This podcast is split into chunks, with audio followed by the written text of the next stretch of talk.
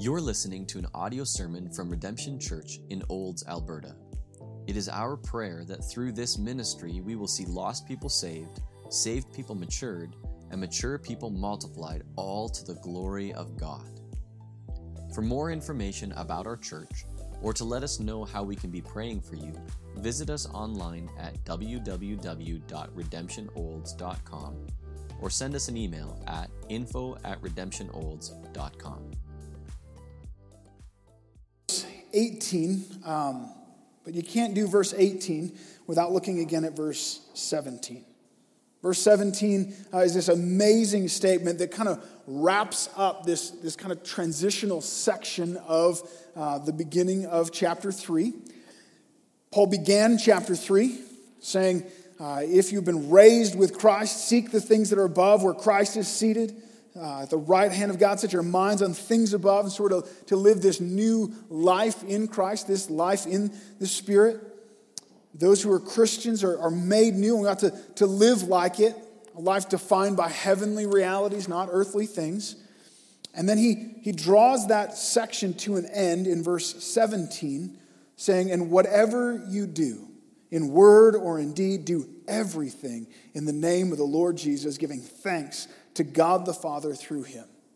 This is wonderful, inspiring, all encompassing statement. Everything you do, in word or in deed, big or small, every part of life, do it all in the name of the Lord Jesus. Not about you, but that just gets me pumped up. That gets me excited. That's it. That's what we're after. That's what I want my life to be. That's what I want um, everything to be about. Sold out, all in. I want to be 110% for Jesus. Let's go. And, and in my earlier Christian days, that actually produced a lot of anxiety in me and confusion in my life. Because I'd get all excited and, and, and thinking about living fully for the Lord and, and how do I do that and, and where do I need to go and what does that look like? And gee whiz, I need I need to move to the jungles of South America, right? Like that's what it means to, to live for Jesus. That's what it means to be all in. The people that are really sold out for Jesus, they're, they're the missionaries, right? And we're looking for these kind of big, flashy, notable ways to, to live for Jesus give my life for him. I'm ready to die for Jesus.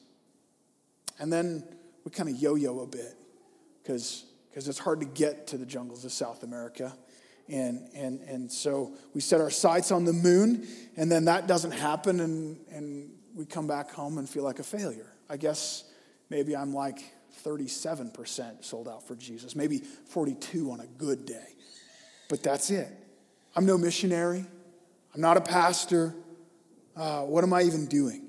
Like, I, I want to be able to, to die for Jesus, and right now I'm having a hard time just reading a book for Jesus, having a hard time just introducing my neighbor to Jesus.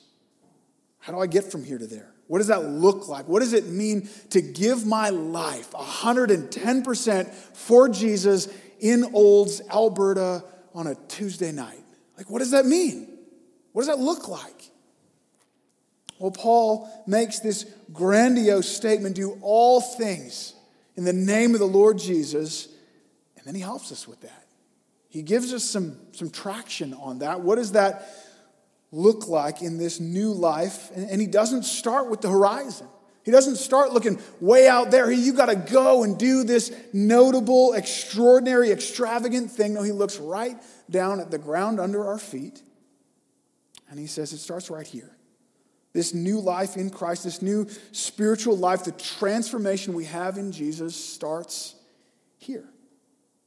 Sometimes absolutely calls people to extraordinary things for Jesus, to, to make unparalleled sacrifices, even literally give their lives for Him. But it always starts in the most simple, normal, average, mundane ways.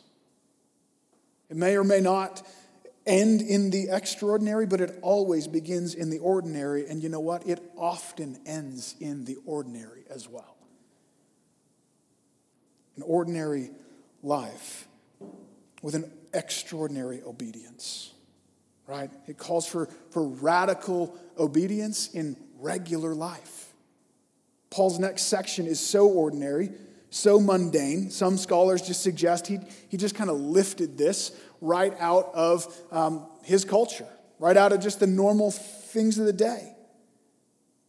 What we see ahead of us in these next verses, 18 down to 25, uh, is, is called a household code. It's just this structure of, of life and family and, and how that's to look, and it, it was normal. Um, Aristotle had written this household code similar to this. Plato had one. These were floating around in Paul's day. It wasn't a new thing. And yet, Paul takes this very familiar, very normal, very ordinary, everyday life, and he says the new life in Christ is a call to radical obedience that starts right here. It starts in the home. He breaks it down three categories that we'll look at over the next uh, few weeks the new life in marriage, the new life in family, and the new life in our work. So that's where we're headed. Um, but this week, the new life in marriage. Would you look with me? Um, just two verses Colossians chapter 3, verses 18 and 19. Wives, submit to your husbands as is fitting in the Lord. Husbands, love your wives and do not be harsh with them. Would you pray with me? Father, thank you for your word. Thank you that it calls us to full obedience, to radical obedience. God, you have stirred our hearts. We want to live for Christ. Help us to see what that looks like in our lives.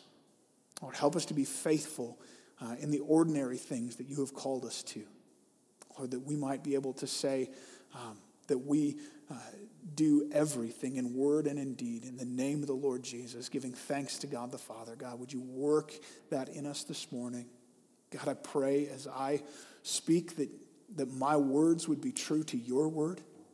God, that, that you would take anything that I've prepared that is, that is not of you, that is not true to your word, that that would just fall to the ground. God, that you would speak, that you would build up your church. God, that you would strengthen and fortify our marriages this morning, that they might be um, glorious symbols of Christ and the church and the wonder uh, of of the cross. Lord, that we might live faithful to you in this. So, God, be at work in us now. We pray in Jesus' name. Amen. Well, there's a passage that if we were picking and choosing in our day and age, might not have got picked and chosen. Um, this throws us right into the deep end of cultural conflict, does it not? Verse 18, let's just get it out there. Point one in the name of the Lord, submit. Wives, submit to your husbands. This is not a secret. That is not culturally acceptable. Not okay. Uh, we're not even cutting edge. Like, we're not talking about, you know, whether or not gender exists. We're just talking about the patriarchy, sexism. Like, this is long settled, out of place, not okay, doesn't belong. And if Christianity is going to move into the next generation, we've got to get rid of some of these archaic, problematic baggage that we've been carrying with us. This passage of Scripture and others like it is not only unpopular in the world's eyes, frankly, it's unpopular in a lot of churches. So it's likely there's even some here this morning who are made uncomfortable even just by the reading of these verses, and, and, and some for good reason for good reason. No doubt these verses have been abused. They have been used by wicked men to do wicked things justified by Scripture. But let's attempt this morning, as best as we are able, to set aside cultural biases and past experience and, and worldly pressure and personal preference, and, and let's just try to let Scripture speak for itself as best as we're able. Paul lays this out um, clearly. And this is not a restrictive law. This doesn't come as a, a curse, but it's something beautiful, something wonderful.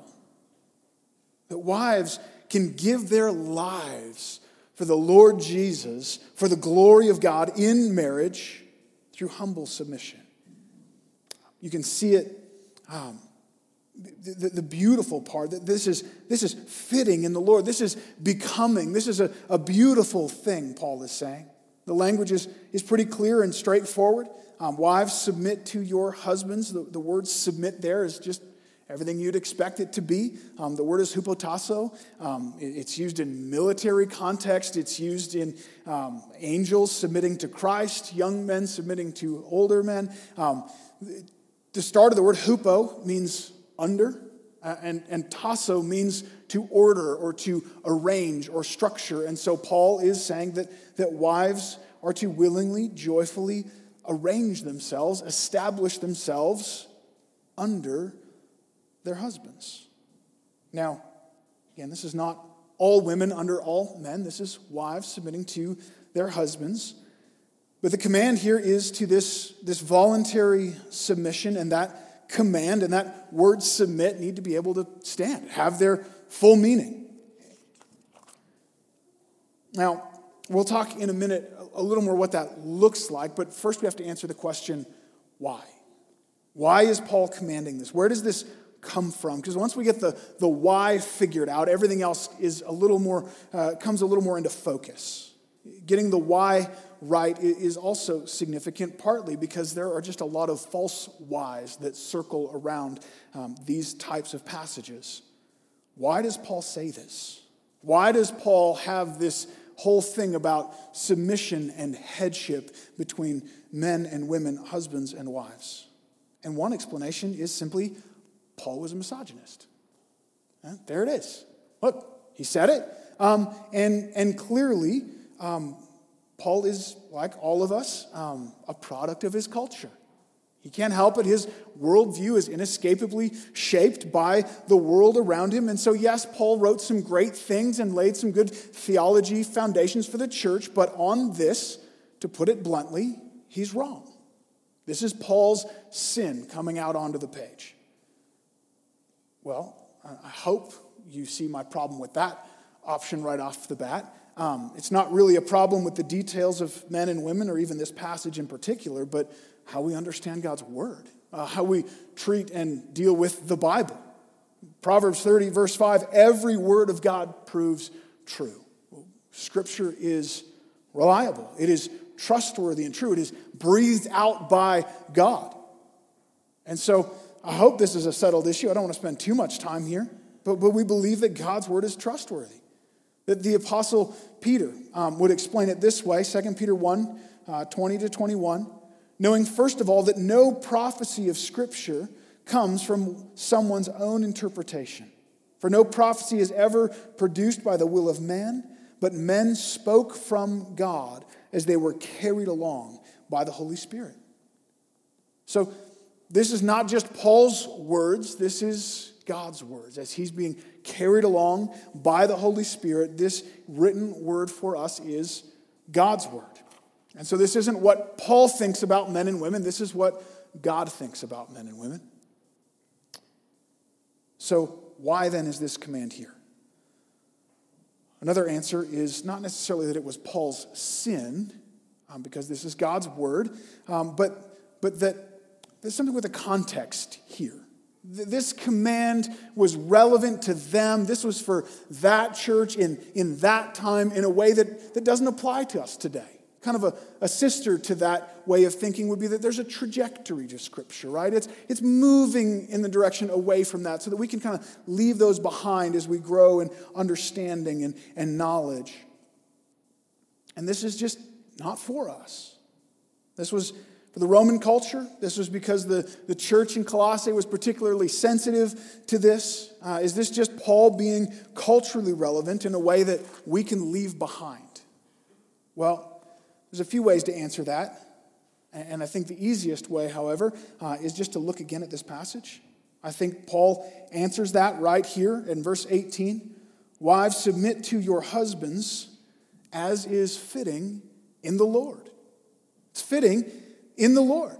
The context leading up to this is that as those who've been raised with Christ, 3 verse 1, Verse 17, then we are told to do all things in the name of the Lord Jesus Christ. So, how does a, how does a wife do that? What does it mean for a wife to, to be a wife in the name of the Lord Jesus? And he says it, it means submitting to her husband. It, it's seamless flow through here. Wifely submission is a good and right way to live out obedience to Christ in your marriage. It's, it is fitting in the Lord. Again, Paul is putting this forward as a, as a beautiful thing, a wonderful thing. It's not commanded because it's fitting to his personal worldview and his personal bent. It's not commanded because it's fitting to the ancient culture. It's, it's commanded because it's fitting in the Lord. And the Lord doesn't change. We never outgrow the Lord.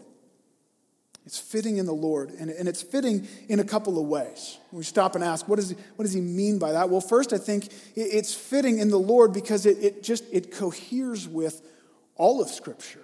This is not new in Colossians. This is weaved through the entire Bible from start to finish, and, and it begins very clearly in the Garden of Eden. It was baked in at creation.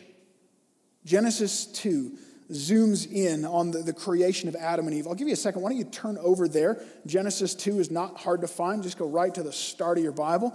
Um, and uh, in, in Genesis 2, we see how this story unfolds of God creating man and woman. I still hear flipping, so I'll give you a second to get there. Um, Genesis 2, starting in verse 15. The Lord God took the man and put him in the Garden of Eden to work it and keep it. And the Lord God commanded the man, saying, You may surely eat of every tree in the garden, but the tree of the knowledge of good and evil you shall not eat. For in the day that you eat of it, you shall surely die. And verse 18 Then the Lord said, It is not good that man should be alone. I will make a helper for him. Found in verse 21, then it tells of how the Lord took the rib from the man. So the Lord God caused a deep sleep to come upon the man, and while he slept, he took one of his ribs and closed the place up with flesh. And the rib that the Lord God had taken from the man, he made into a woman and brought her to the man. Do you catch the order of events there? That's significant. Notice Adam was created. Adam was entrusted with the care of the garden. Adam was given the, the rules of the garden. And after that, Eve was created. Specially created, specifically as a helper for him, taken out of his side. It's all through here. And all of that is, is said and done. And then Eve is created. God could have created them at the same time, He could have created them in the same way, but he doesn't. He does something very odd and unusual. Every other pair of animals, as far as we can see, are created the same time, the same way. This is unique. He's telling us something here. He's telling us very evidently that, that he's created man to be uh, the head, the, the leader, and he's created his wife to be a helper. Now, that's a beautiful thing. That's a good thing. Let's be clear. Let, us be careful not to make inferences that aren't there. Um, Genesis 1.27, this is the, the shorter account, the simple account of the creation of men and women. God said, uh, so God created man in his own image. In the image of God, he created them, uh, created him, male and female, he created them. So male and female, both created equally in the image of God. Adam and Eve together created in the image of God. We're not talking about a difference in dignity and honor. We're not talking about a, a difference in the essence of, of being, of, of the value or personhood. What we're talking about is roles and relationships, not value and honor. Our, our culture, and, and to a large degree, just human pride, um, we see the word submission as a derogatory term, right? That is a put down person in submission must be of lower value, lower worth. But 1 Corinthians 11, 3, as one example, Paul's talking about these roles of men and women, and he says this I want you to understand the head of every man is Christ, and the head of a wife is her husband, and the head of Christ is God. And so there are these layers of submission that work their way through. The wife submits to her husband, the husband submits to Christ, and Christ submits to the Father. Let me ask you a question Is Christ equal to or inferior to God the Father? Be careful how you answer that. This is core Christian doctrine. It is essential that we affirm that Christ is co equal to the Father, very God of very God. That's not negotiable. And so Christ is equal to the Father, and yet he is submitting himself to the Father. And in submission, in the same way as the wife is to submit to her husband. Submission can and absolutely does um, exist without any hint of there being a lesser being or lesser value. This is a, a distinction in roles, not a distinction in honor and value. And so, all of that, notice again, happening before the fall. This is before sin has entered. What we read so far is Genesis 1 and 2. Sin doesn't come in the picture until Genesis 3. But even then, we see this same dynamic continuing to play out. Satan enters the garden. Where does he go? What does he do? He approaches not Adam, not the recipient of the rules of the garden, not the one who was entrusted as the keeper of the garden.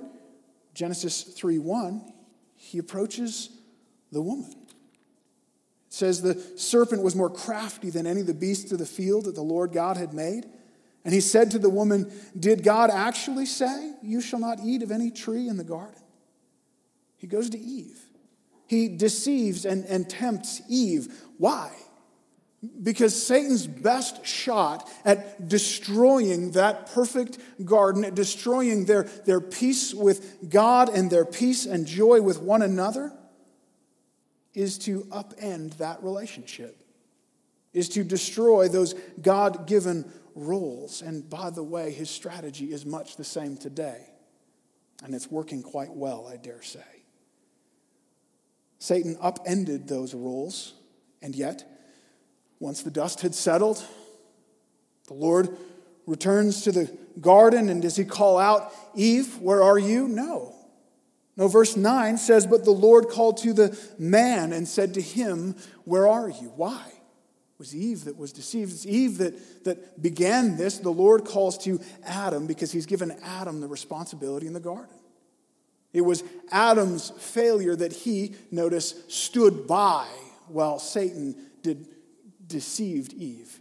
He was being lazy, not taking his role. This is the way the first marriage was meant to operate, with the husband as the protector, the caretaker, the, the initiator, and the wife as a, a faithful helper, supporter, responder. That's the way God created it to be. That's the way it was when God looked at all that He had made and said, It is very good. Sin didn't bring those roles into existence, um, but it absolutely corrupted them.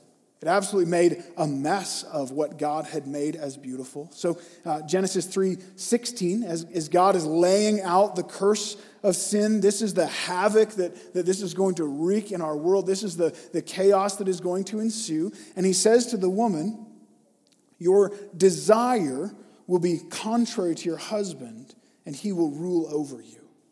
That's the, the fallout of sin in the relationship between man and woman.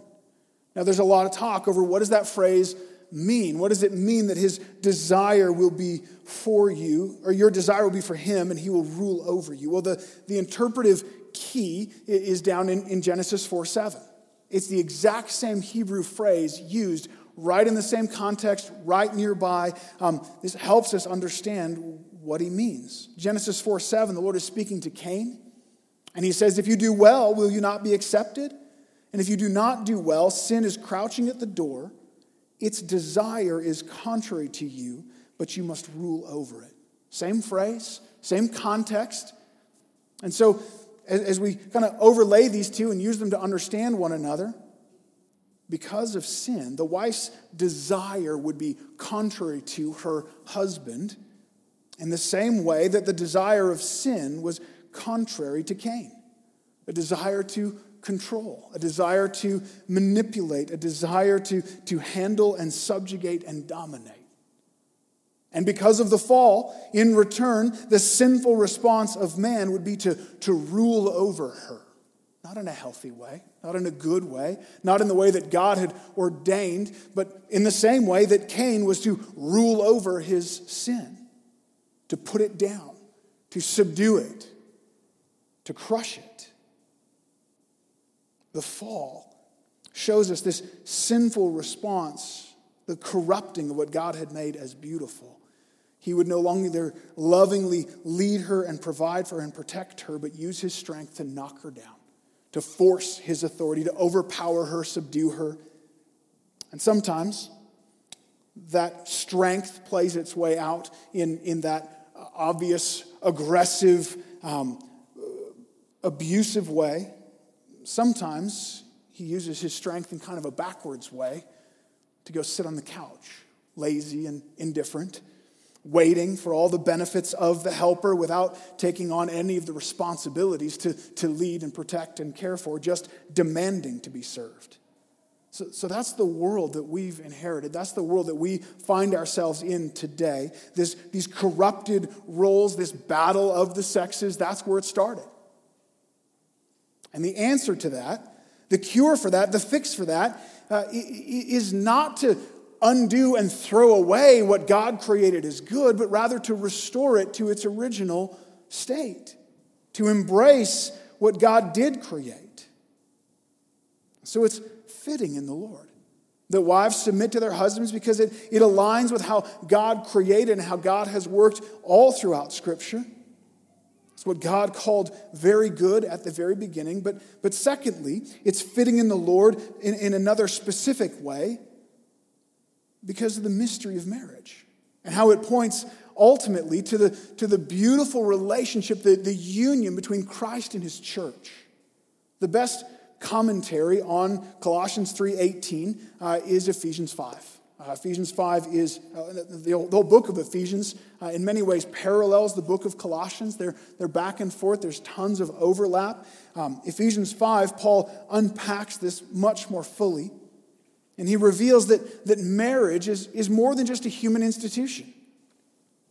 It, it was a sacred covenant from the beginning um, and, and, and, and meant to be this living picture of Christ and the church. And so, marriage, even through the Old Testament time before Christ had come, was kind of priming the pump and setting this example and saying, This is what it will be like between Christ and the church. Your marriage is not about you. You don't get to simply do what makes sense to you or what feels right to you. You can't change it or adapt it based on your personality or based on your preferences. We don't get to define our marriage because marriage has a, a higher purpose, a sacred purpose. It's not about us. It's a living metaphor, this, this visible dramatization um, of the reality of Christ and the church. So, Ephesians 5 22 to 24, Paul writes this to the wives Wives, submit to your own husbands as to the Lord. For the husband is the head of the wife, even as Christ is the head of the church, his body, and is himself its Savior. Now, the church, sorry, as the church submits to Christ, so also wives should submit in everything to their husbands. So, why should wives submit to their husbands? For, because the husband is the head of the wife, even as, or in the same way as, uh, Christ is the head of the church.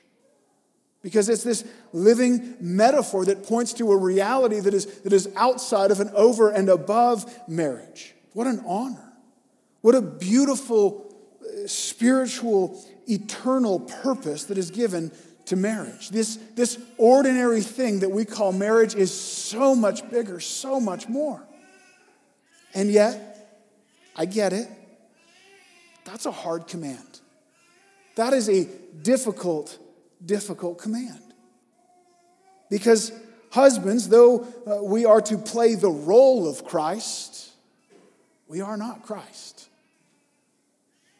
We fall far, far short. And so you're right, ladies, to, to tremble at this a little bit. You have been asked to humbly submit to weak, imperfect, even sinful husbands. That's terrifying. Not because we deserve it, not because of, of our honor, because we don't deserve it, but because Christ does. Because as Christians, we're called to do all things in word and in deed in the name of the Lord Jesus Christ. So it may not be as glamorous as moving to the jungles of South America, but this is radical sacrifice. This is radical obedience called for in, in regular life. This is what it means to live for Jesus. It is hard, it is a sacrifice. But this is, this is living every day for the glory of Christ. And the bonus is the Lord who, who, who designed this and the Lord who commands this is wise, is loving, is kind. And, and this is not just the path toward his greatest glory, this is also the path toward our greatest joy in marriage. This is what we as men and women were designed for. Wives, you will find your greatest joy in willingly, humbly, graciously submitting to your husband. That's what makes a marriage work.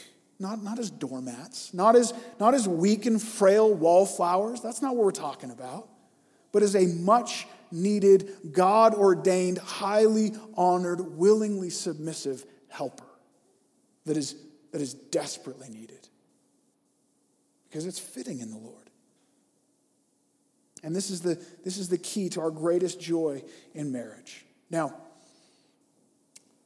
hard as that command is, let's try to make it much, much easier, shall we? Husbands, in the name of the Lord, love your wives. Love your wives. Look at verse 19.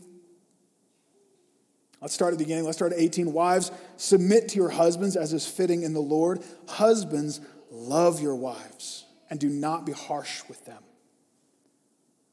Now, as much as Paul is stealing this from the culture around him, this idea of the household code was kind of a known commodity, and he's, he's using that. They're familiar with it. This is a radical departure.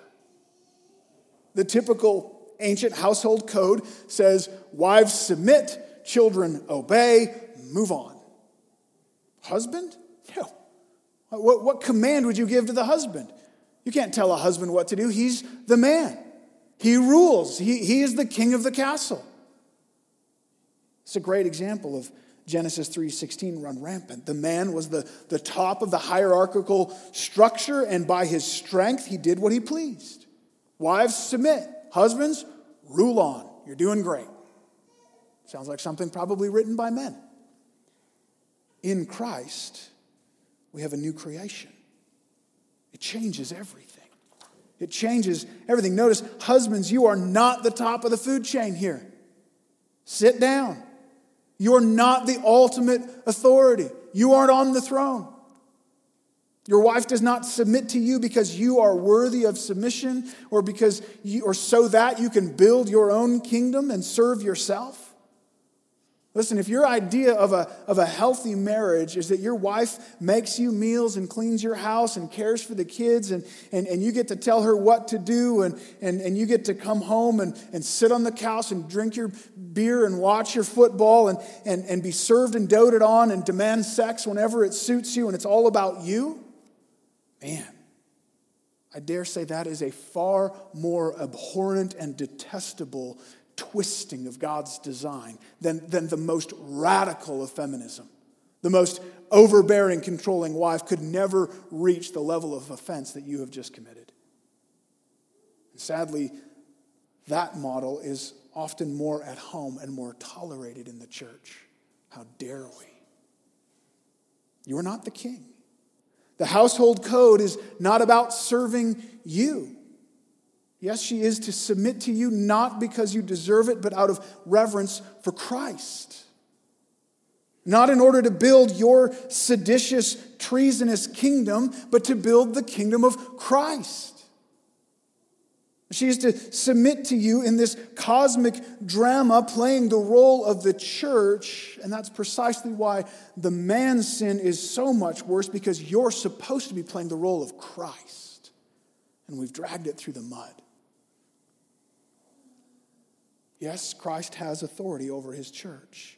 Yes, Christ leads, even rules his church. But how does he do it? In what manner does he lead? He did not come to take from his church. He did not come to be served by his church.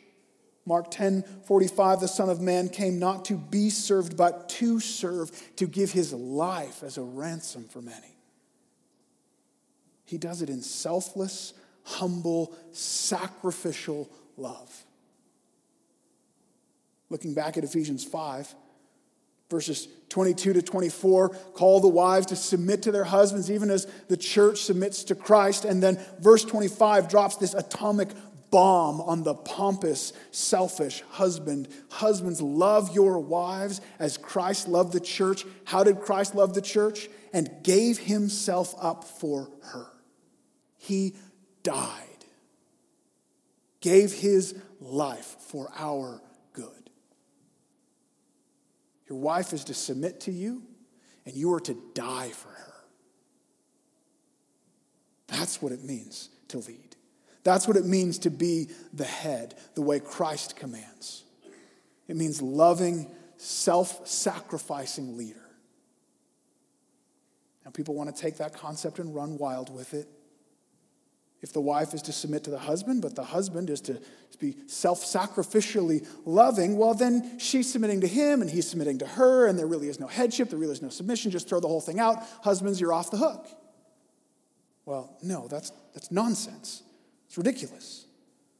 The relationship between Christ and the church is clear. Do you ever wonder between Christ and the church who is taking the lead, who is the head? No, not for a moment. The roles of husband and wife are no more reversible than the roles of Christ in the church. It doesn't work, it's not the way it's designed to be.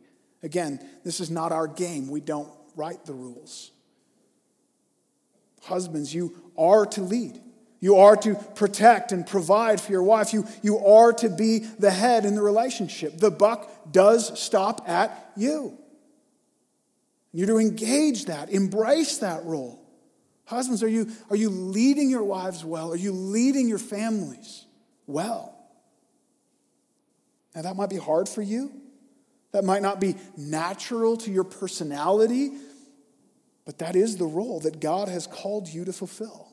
We're to step up into that. Are you taking that responsibility seriously?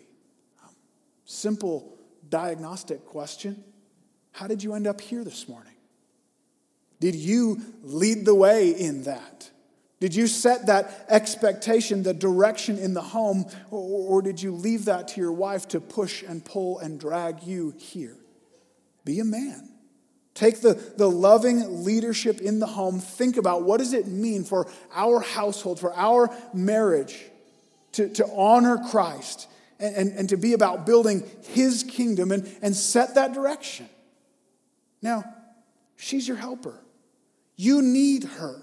Right? It is not good for man to be alone. And that's okay. You're going to want to get her input a lot. You would be a fool not to. You're going to want to, to lean into her wisdom and her insight. You're going to want her set of eyes to see things that you don't see. You're going to make decisions together. And you're going to accomplish it together. You're a team, but every team needs a captain. Somebody has to be the one to initiate, to set the direction. Now, husbands, in that, your role is loving, self sacrificing leadership. Your heart has to be for the, the good of your wife, the good of your family. I, I think you're on safe ground when you say, honey, I'm putting my foot down. I'm taking my role as the leader, and we're going to do it the way that is best for you and sacrifices me. That's godly leadership. That's Christ like leadership. Now, a short aside here to the young ladies this morning, those who hope one day to be married, this is what you're looking for. This is it. Do not, do not, do not settle for anything less. We talk about how uh, a Christian should not marry a non Christian, right? Don't be unequally yoked. And that's true, but that is the bottom level basement requirement, right? Like you don't want someone who, I'm pretty sure he's crossed the starting line. I think he's, on most days, I think he's a Christian. No, that's not what you're after. You're looking for the man who is running out ahead of you, who is seeking after Christ, who will lead you in, in godliness and Christ likeness, who will be a positive pull in your life toward holiness. Because whether you like it or not, he is going to set the spiritual tone in your home, for better or for worse. So I don't care how cute he is. I don't care how nice he is. I don't care how old you've gotten and how badly you want to just be married. Compromise on this will only bring you pain and suffering and struggle. Don't do it. I've seen it too many times. And then to the young men, now you know what you're up against. Now you know what the good, godly, noble charactered wives are looking for. That's what you need to be. Right? Don't spend maybe so much time in the gym or in front of the mirror or whatever else you're doing. Spend a little more time on your knees in the Word. Be that kind of man that that, that godly woman is looking for. Back to the point. Husbands, lead your wives. That leadership is to be transformed by a heart of, of sacrificial, serving love. And, and one of the ways that that, that leadership is, is transformed by love is, is what Paul says then at the end of verse 19 Husbands, love your wives, do not be harsh with them. Simple statement, huge implications, broad application. Once again, husbands, you're, you're not on the throne. If this was about you building your kingdom, hey, rule on, right? Treat your wife how you see fit. You're the man of the home, but, but that's not it. This is about representing Christ. You are in submission in your home under Christ, leading her in the name of the Lord in a way that, that honors him. And so, in what way could anything harsh or aggressive or angry or domineering or demanding? In what way could that represent Christ? That's not how he treats his church. Your wife is to be your precious, beloved treasure. 1 Peter 3 7. Likewise, husbands, live with your wives in an understanding way, showing honor to the woman as the weaker vessel, since they are heirs with you to the grace of life, so that your prayers may not be hindered. Treat your wife like you would a precious, delicate flower. Now, wives, I don't mean to demean you in any way in that, but rather as a corrective for sinful men. We need this. And again, we, we tend to fail in one of two directions, right? To either be belligerent and angry and abusive, or to be lazy and passive and negligent. Husbands, this woman has been entrusted to you, has been given to you to lead and to care for, she is not yours. She does not belong to you. She is a blood bought, beloved daughter of the Almighty God, and she is absolutely precious to Him. You better treat her with the utmost care. Lead her well. Lead her toward Christ as his representative. Lead her in gentle love, laying down your life for her. Again, this is radical obedience in regular life. You want to give your life for Jesus? You want to die for Jesus? Start by laying down your life for your wife.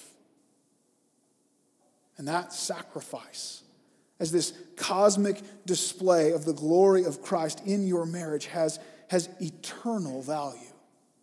So much more than just day to day stuff in the home that nobody sees. There is an eternal value to that. Wives, does that not sound like something you could get on board with? submitting to a husband who leads and loves like Christ, that's a little better. That would be an okay thing. And again, all of this is flowing out of that overarching command to do everything in word or in deed in the name of the Lord Jesus Christ. Because of Christ, because of his death on the cross on our behalf, because of his love for us, because of the glory of the gospel, husbands are to love and lead and lay down their lives for their wives, whether or not they appreciate it whether or not they respect you or honor you in return, love them sacrificially.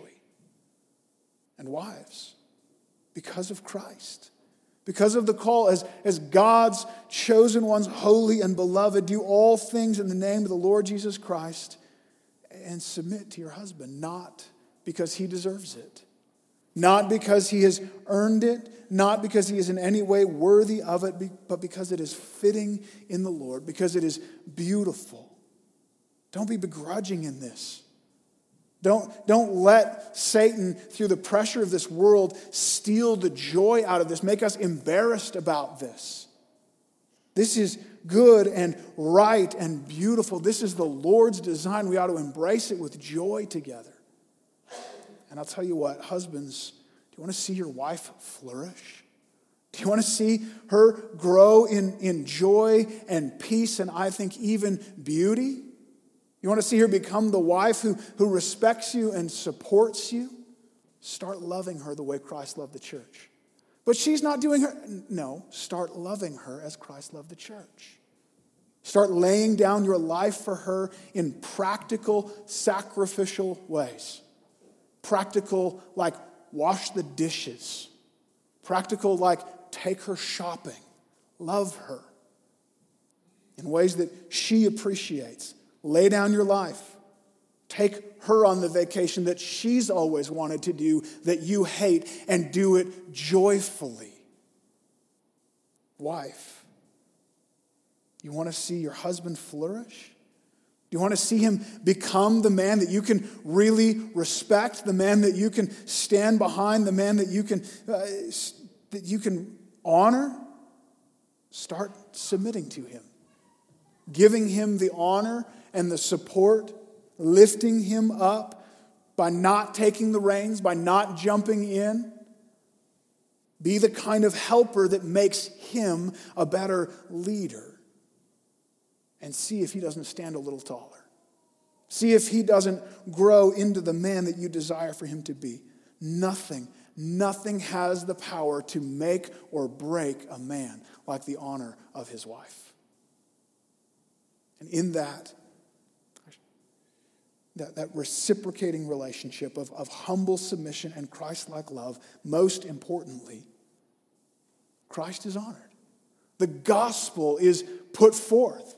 The world looks in and says, Why does your marriage look that way? And you say, Because of Jesus. Let me tell you about him. The angels look on and say, Christ is glorified in this.